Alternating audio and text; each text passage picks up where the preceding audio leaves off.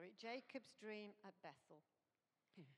Jacob left Beersheba and set out for Haran. When he reached a certain place, he stopped for the night because the sun had set. Taking one of the stones there, he put it under his head and lay down to sleep.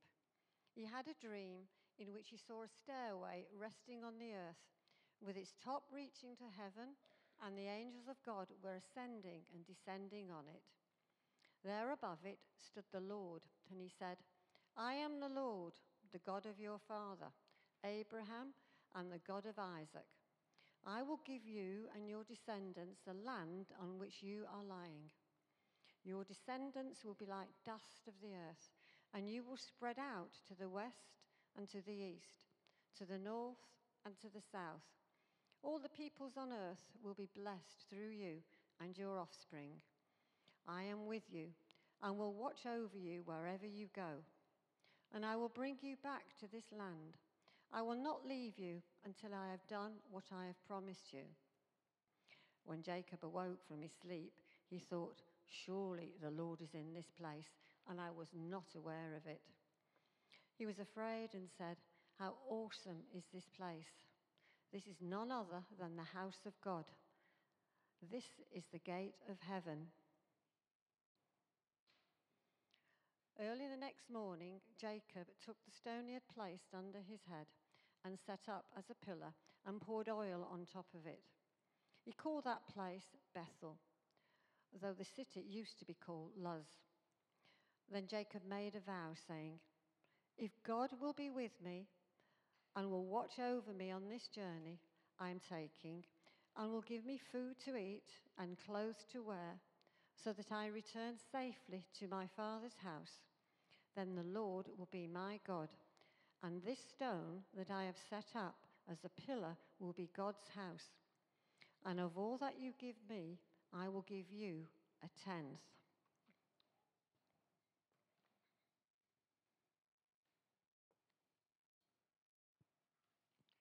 Then we go to Luke chapter 24, verses 13 to 35. This is on the road to Emmaus. Now, that same day, two of them were going to a village called Emmaus, about seven miles from Jerusalem. They were talking with each other about everything that had happened. As they talked and discussed these things with each other, Jesus himself came up and walked along with them, but they were kept from recognizing him. He asked them, What are you discussing together as you walk along? They stood still, their faces downcast. One of them, named Cleopas, asked him, Are you the only visitor to Jerusalem and do not know the things that have happened there in these days? What things? he asked. About Jesus of Nazareth, they replied. He was a prophet, powerful in word and deed, before God and all the people. The chief priests and our rulers handed him over to be sentenced to death, and they crucified him. But we had hoped that he was the one who was going to redeem Israel. And what is more, it is the third day since all this took place. In addition, some of our women amazed us. They went to the tomb early this morning but didn't find his body. They came and told us that they had seen a vision of angels who said he was alive. Then some of our companions went to the tomb and found it just as the women had said, but they did not see him. And he said to them, How foolish you are, and how slow of heart to believe all that the prophets have spoken. Did not the Christ have to suffer these things and then enter his glory? And beginning with Moses and all the prophets, he explained to them what was said in all the scriptures concerning himself. And as they approached the village to which they were going, Jesus acted as if he were going further, but they urged him strongly Stay with us, for it is nearly evening. The day is almost over. So he went in to stay with them. And when he was at the table with them, he took bread and gave thanks, broke it, and began to give it to them. Then their eyes were opened, and they recognized him, and he disappeared from their sight. And they asked each other, Were not our hearts burning within us while he talked with us on the road and opened the scriptures to us? Then they got up and returned at once to Jerusalem. There they found the eleven and those with them assembled together and saying, It is true, the Lord has risen and has appeared to Simon. Then the two told what had happened on the way and how Jesus was recognized by them when he broke the bread. This is the word of the Lord. Amen.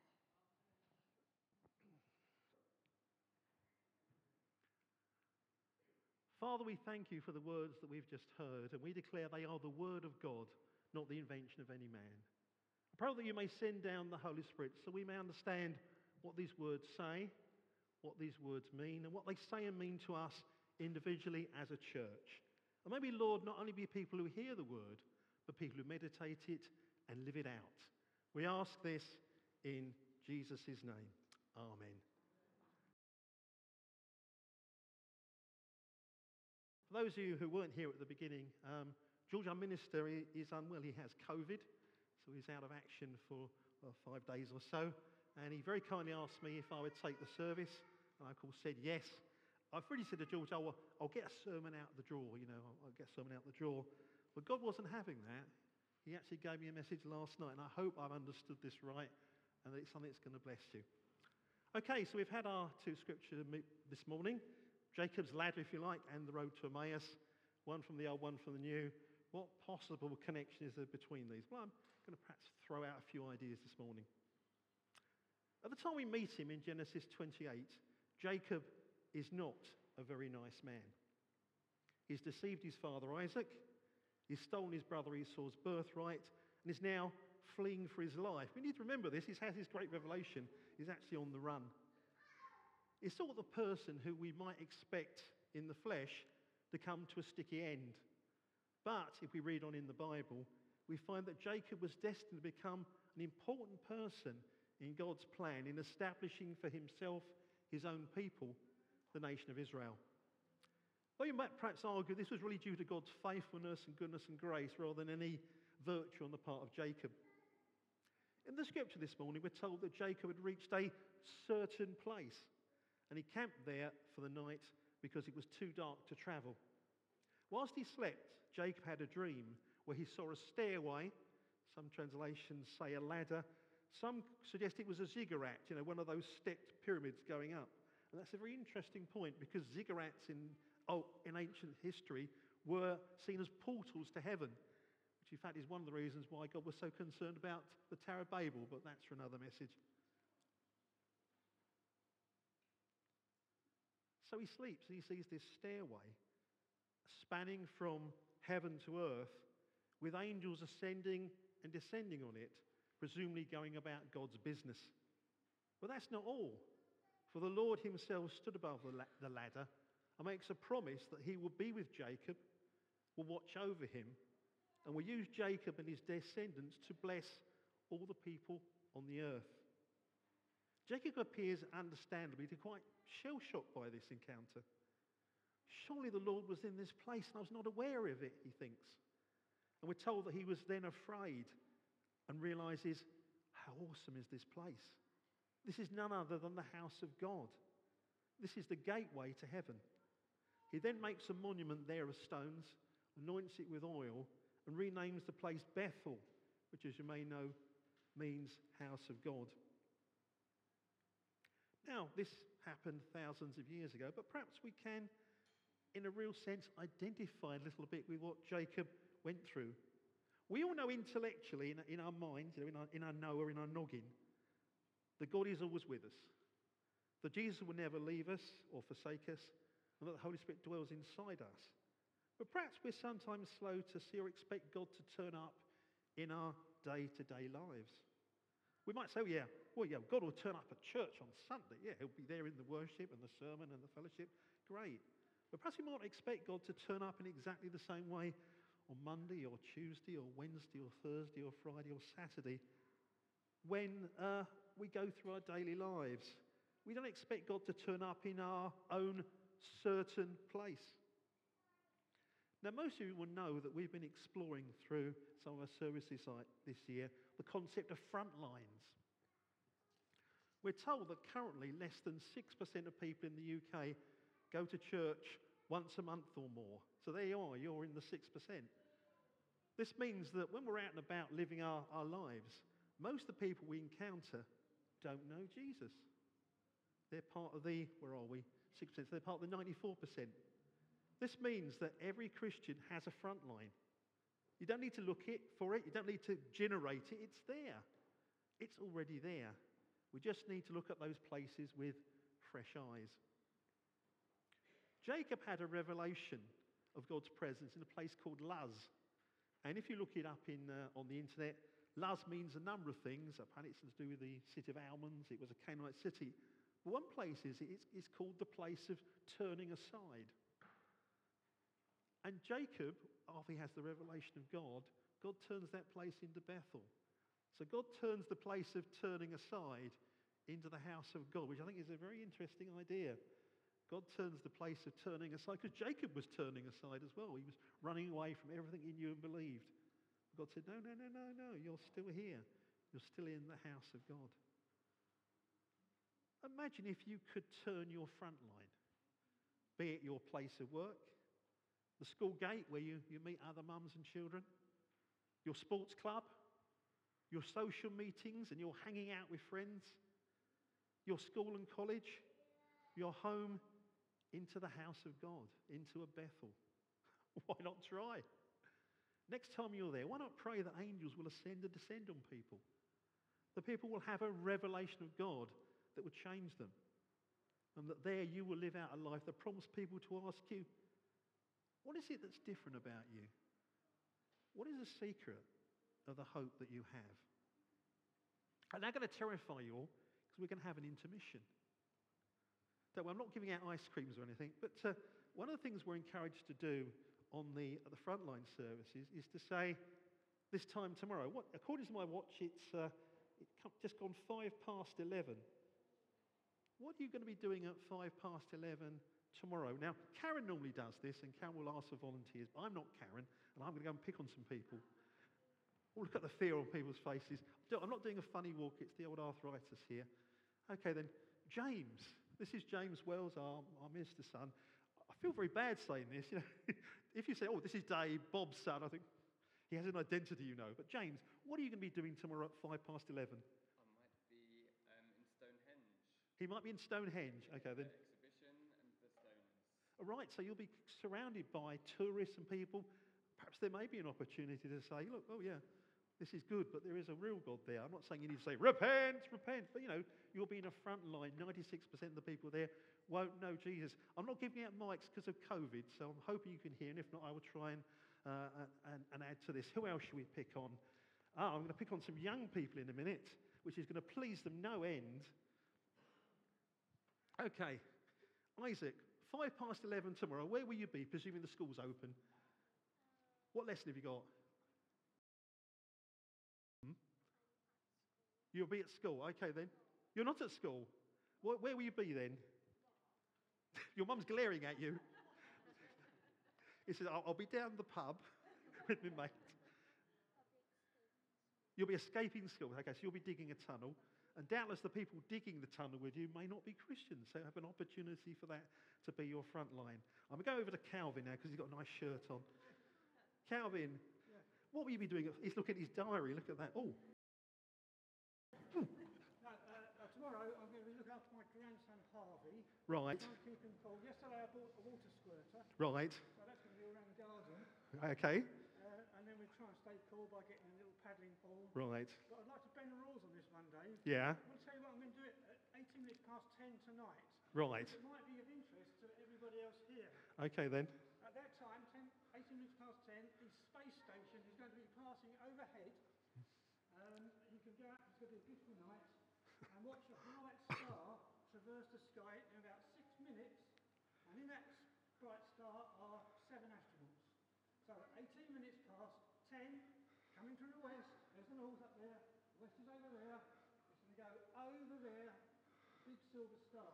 So 18 minutes past 10 tonight. Great, thank you, Calvin. And don't forget to get the perspective. You know, this is a fantastic achievement of technology, but it's actually traveling along a whole vast panoply of stars and galaxies. So, yeah, fantastic. But let's look at the greater work, the greater work of God. But no, Calvin, if you're up and about and it's not too, not too warm, go out there and see the lights in the sky. Anybody else? Brian, Brian, what have you been doing at five past 11 tomorrow? And does your wife know? Um, yes, she probably does. She'll be at work, so Right. um, assuming I've got up, okay, fine, yeah. um, I'll be doing some wiring in the kitchen. Oh, okay then, good. So you'll be pretty much on your own then. Apart from the dog, Apart from the dog, okay. Well, you can, uh, you can, you can preach the dog. I was going to say to Calvin, actually, don't forget when you, son, when you turn the hose on, say, let us spray. Rex and June, what are you up to at five past 11 tomorrow? Um, weekly shopping out. Weekly shopping. Well, there we are then, you know. There we are, surrounded by yeah, people who, who perhaps need to know God and not where the cheapest tomatoes are. Yeah, so there, what a front line we've got there. Uh, Nena, now, are you, uh, are you going to be mopping George's brow tomorrow? Or? Not exactly. now, we all saw that laugh, didn't we? We all saw that. No, I, w- I will be working. and Right. Catching up on my emails. I, I was on leave the last two and a half Right. weeks, uh, two and a half days. Right. So I am dreading the avalanche of emails I'm going to. Fine, good. So that's what I'll be doing. Good. Now, trick questions coming. So, Duck, when Karen did this a couple of months ago, we were talking and praying about the fact that you were looking for a new member of staff and you, you were trying to allocate your work, and we prayed for you. What happened?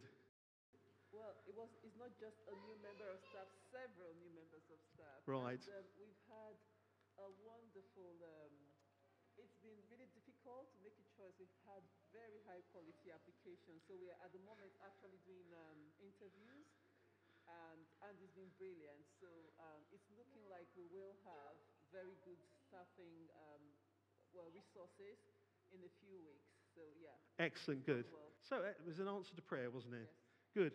Thank you, Lord. Now, Sharon, it'd be very rude to ignore you having spoken to your mother. she says, This is a new definition of the word not rude I hadn't thought of before. Well, what are you up to tomorrow at five past 11? I actually don't, probably apply for jobs. Applying for jobs. Okay, then well, let's just pray the Lord will lead you to the job that He has for you. Uh, my son has been looking for work for a while and he had a couple of disappointments, but we always believe that as one door closes, a better one opens. So uh, we're trusting some good news, okay? Some good news. Anybody else? This young lady here looks like me very, I can't remember what your name is. Leona. Leona. Okay, what you, Leona. Okay, then Leona. Luna. Oh, I'm with you now. I'm with you now. Yes, Luna. Like, like it. Yes. Okay. What are you doing five past eleven tomorrow, Luna? I'm gonna be um, getting ready for um, Girls Brigade. Girls' Brigade. Wow. Oh yeah, it's not on tomorrow. It's not tomorrow. So you've got quite a lot of time to get ready for it then. I'll be at prom. At prom. School. At school. Okay, so great. School prom. So what an opportunity. You'll be surrounded by people. You can tell them all about the good things that have happened today. End of school prom. End of school prom. So it's a celebration. Year six does, yeah. Oh, excellent. Good. So there we are. So that will be your front line. I think we'll probably pick on a few more people because my legs hand standing out quite well so far. Is that Grace there? Amazing. Grace, what you be up to tomorrow, 11, 5? Well, I'll be back in Plymouth, so I will be on my way to work at the nursery. Excellent. So there we are then. There's your front line. And uh, front line, nappy line. Excellent. You can see the people, people at school, people at work, people in Stonehenge, you know, people in nurseries. We don't get this, uh, these people coming to church, so we just go out and, and pester them where they work. We'll ask uh, well, two more people here. Hi, guys. I'm not sure I recognise you. I may have got the wrong glasses on. Can I have your names, please? My name is Kenneth. Kenneth, meet- pleased to meet you, Kenneth. Where will you be at 11.05 tomorrow? Oh, I'll be in Croydon. In Croydon. And what, do you- what will you be doing in Croydon? Working. Working. Who do you work for? Just in a vague way. Gas engineer. A gas engineer. So do you go out to people's homes and everything? Excellent. Fantastic job to do.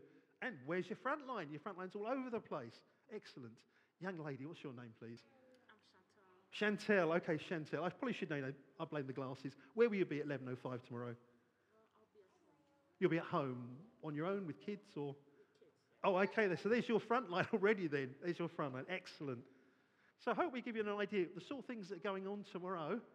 People all over the place. And Lord, we just pray you'll bless each of the people I've spoken to and everybody else in their front line. Basically, it's an opportunity, Lord, to gossip the gospel, to live out their faith, and if necessary, and when it arises in a sensitive way, give a reason for the hope that they have. Thank you, Lord. Well, intermission's over now, ice cream's away. We better look at our second scripture, the road to Emmaus. Our gospel reading today features another revelation of God's presence that is, at first, not recognized. We're told that two believers were traveling from Jerusalem to Emmaus when a third walker came alongside them and talked with them. This was Jesus, and we were told that they were kept from recognizing him. Hmm. It's interesting to speculate why this was. Because, as in the case, was it because, in, as in the case of Jacob and Bethel, it seems to be there's always like a veil between heaven and earth, which occasionally God pulls aside. You go, there's a ladder there with angels going up and down. Or was it perhaps that they were so wrapped up with their own disappointments and their own problems, they failed to recognize Jesus even when he was standing right next to them. Whatever the case, Jesus responds by filtering their sadness and confusion through Scripture, through God's Word.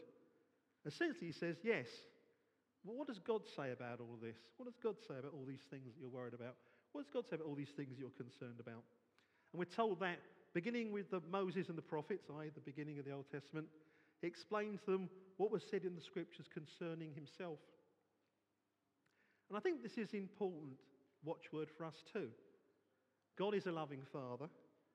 He loves to be with and to hear from his children. But often it is a revelation of God and from God that brings blessing and breakthrough. We then come in this story to a very interesting point. We're told that they reach the village and the believers urge their fellow traveller, who they still do not know is Jesus, to stay with them. For it's nearly evening, we're told, and the day is almost over. Interesting, isn't it? This echoes Jacob's plight. You know, he, he stopped at Bethel because it was too late and dark to carry on. We're told that Jesus acted as if he was going further, but at the believers' urgings, he goes and stays with them. And of course, it's over supper as the bread is broken. The believers' eyes are opened. They realize that they're in the presence of the risen Lord. Has ever happened to you?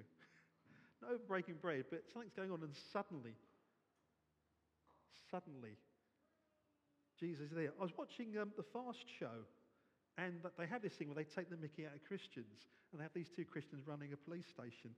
And they have this thing where some of the policemen go, he says, always in the presence of the Lord. This really blessed me because this happens to me. This happens to me. Sometimes I'll be, I'm in the, ever happened to you? No, in the presence of the Lord. You'll be walking along the street, you'll be about town, and suddenly you're in the presence of the Lord. And interesting enough, what does Jesus do then? He vanishes, he goes. I think there's much in this account that's helpful to us.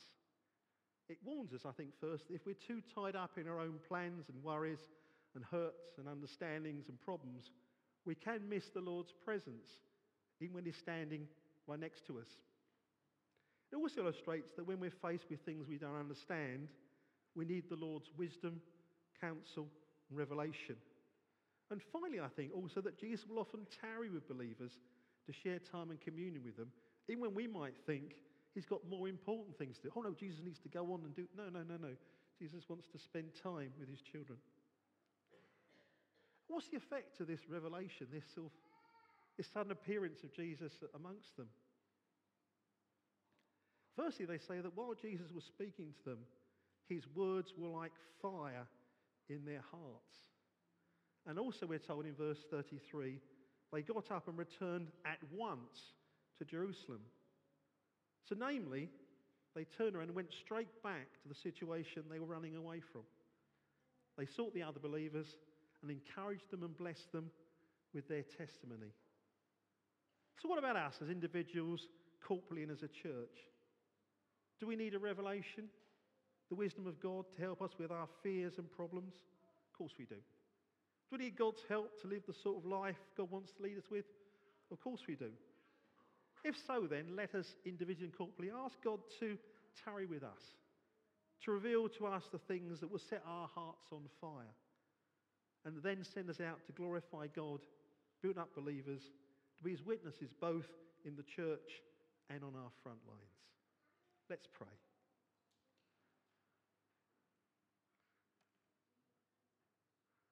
Father, we remember the words of Paul at uh, Mars Hill that God is closer to you than you think. And we thank you, Lord Jesus, that you are with us in every circumstance of life. In the ups and downs, ins and outs, the heartbreaks and the happiness, in the problems and the solutions.